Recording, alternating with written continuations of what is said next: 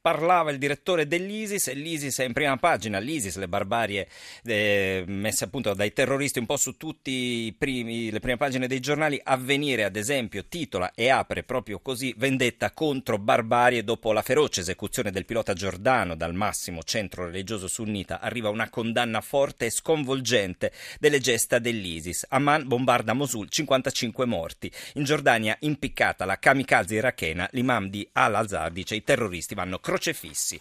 Titolo a tutta pagina anche sul manifesto Vendetta reale, ovviamente riferito al re di Giordania, al barbaro omicidio del suo pilota da parte dell'ISIS. La Giordania risponde impiccando i caidisti prigionieri. L'imam di Al-Azhar dice i terroristi vanno crocefissi e in Egitto 230 orgastoli per i ragazzi di piazza Tahir. Il giornale, il nuovo medioevo dei barbari islamici, questo è il titolo. La Giordania bombarda l'ISIS, non solo i terroristi, anche gli islamici moderati minacciano crocifissioni. E noi proprio di questo argomento parliamo con Domenico Quirico, inviato del quotidiano La Stampa e grande conoscitore dell'argomento. Buonasera Domenico. Buonasera. Allora, un pilota giordano, e questa è la notizia, ho visto che anche tu ieri eh, hai scritto a questo proposito, un pilota giordano bruciato vivo, la stessa Giordania e gran parte del mondo arabo si ribella, chiede vendetta. Potrebbe cambiare qualcosa secondo te? Ma uh, non, non, credo, penso che il lavoro di, di, di eh, sotterranea erosione del, di quello che noi chiamiamo l'Islam moderato, poi ci sarebbe molto da discutere su questo concetto di, eh, di, moderazione, eh, sia estremamente efficace e anzi eh, sostanzialmente questi atti atroci che, che noi giustamente consideriamo come, come, pura barbarie in realtà abbiano come destinatario eh, non l'Occidente, ma sostanzialmente proprio questo mondo, eh, questo mondo, musulmano in cui il tipo di messaggio sostanzialmente credo sia eh, il tipo di comunicazione, di messaggio che viene inviato attraverso questi, questi atti è assai diverso che presso di noi. Eh. Cioè, ecco. La lettura di queste, di, queste, di queste, esecuzioni, chiamiamole così, per in realtà assassini, è, è molto diversa da quella che diamo noi. Qual è la differenza? Tu parlavi dell'integralismo islamico, cioè tra i terroristi, quelli che oggi chiamiamo jihadisti, e l'integralismo islamico, quello che eravamo abituati a, a, a vedere fino a qualche anno fa, quindi non così cruento, non così barbaro, cioè c'è, c'è un qualcosa che sfugge.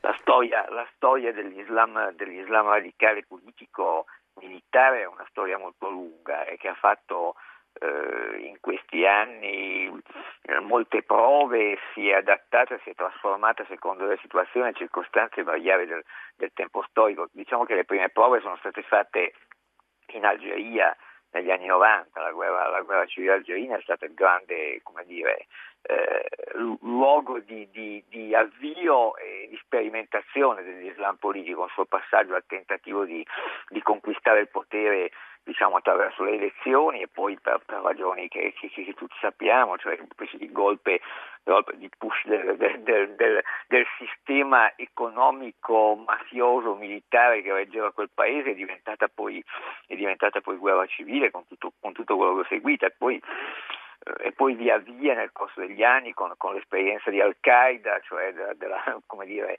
eh, mondializzazione del terrorismo, della sua globalizzazione e poi primi tentativi di creare invece un, un luogo, eh, uno spazio territoriale, geografico di eh, di, di, di, controllo da parte di un territorio sostanzialmente da parte dell'Islam politico che sono stati, sono stati numerosi, penso all'occupazione di parte del nord del Mali, Timbuktu, Gao, Kidal, eh, che è stata l'ultima, l'ultima prova prima, prima del califfato. Ecco, quali sono gli anni della svolta? Io ricorderò sempre una tua intervista poco dopo il sequestro che parlando ovviamente della Siria e di quella che era la guerra civile in Siria, l'hai detto più volte, dice ho conosciuto un, pa- un paese, me ne sono ritrovato un altro.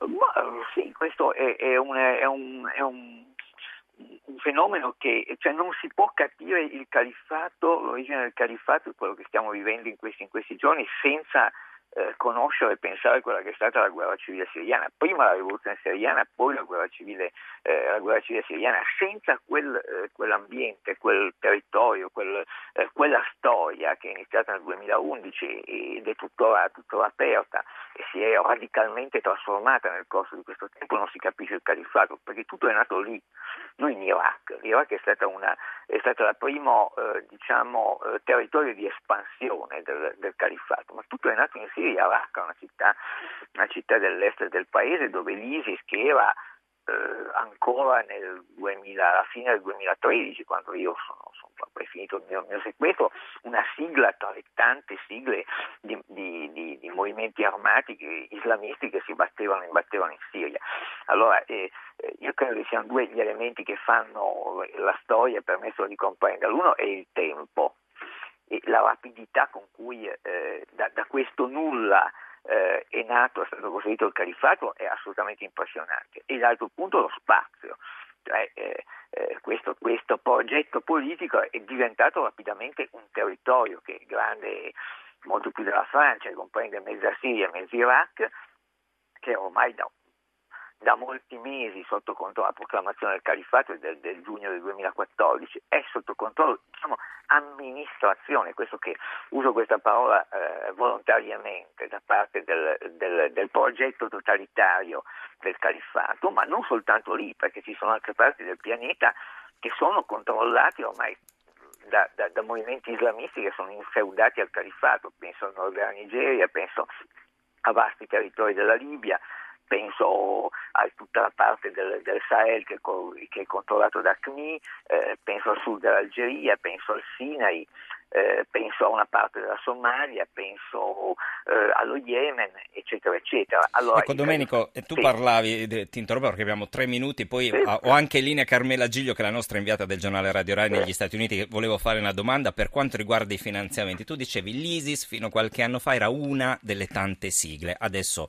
è diventata sembra quasi un mostro. Ecco, dove trovano i mezzi, i soldi, i farmaci? Cioè, c'è una grande regia dietro?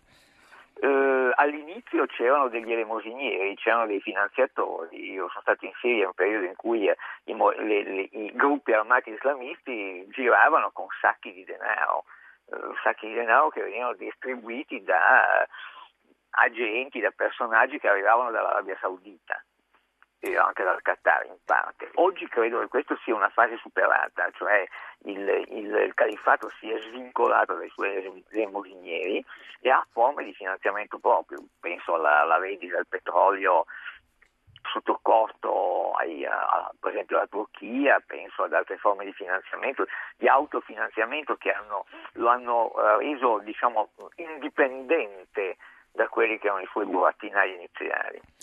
Domenico Quirico, grazie mille per essere stato con noi questa sera. Buonanotte intanto. Buonanotte. Buonanotte. Carmela Giglio, buonasera. Buonasera a te e agli ascoltatori di Radio 1. Allora, la nostra inviata negli Stati Uniti, abbiamo chiamato lei perché a proposito di finanziamenti, ti rifarò la domanda fra due minuti dopo il giornale radio con Marco Sabene. Tu oggi ci hai riproposto una notizia del New York Times che fa proprio riferimento, come diceva Quirico, all'Arabia Saudita. Cioè, a, a sì. in 30 secondi la lanciamo e poi ci torniamo fra due minuti. Sì, l'Arabia Saudita diciamo per gli americani un uh, alleato particolare o forse un alleato che sbaglia, secondo dichiarazioni rese da Moussawi, uh, considerato, l'uomo considerato il ventesimo componente del, del comando che attaccò l'11 settembre, bene, da Moussawi sono arrivate delle accuse dirette alla uh, casa regnante saudita uh, che è stata chiamata in causa eh, in un complotto eh, gestito da Al-Qaeda che addirittura prevedeva e tra di poco... abbattere l'Air Force One con un missile Stinger. E tra poco ci dirai esattamente i dettagli. Intanto, linea al giornale radio con Marco Sabene, ci sentiamo fra due minuti.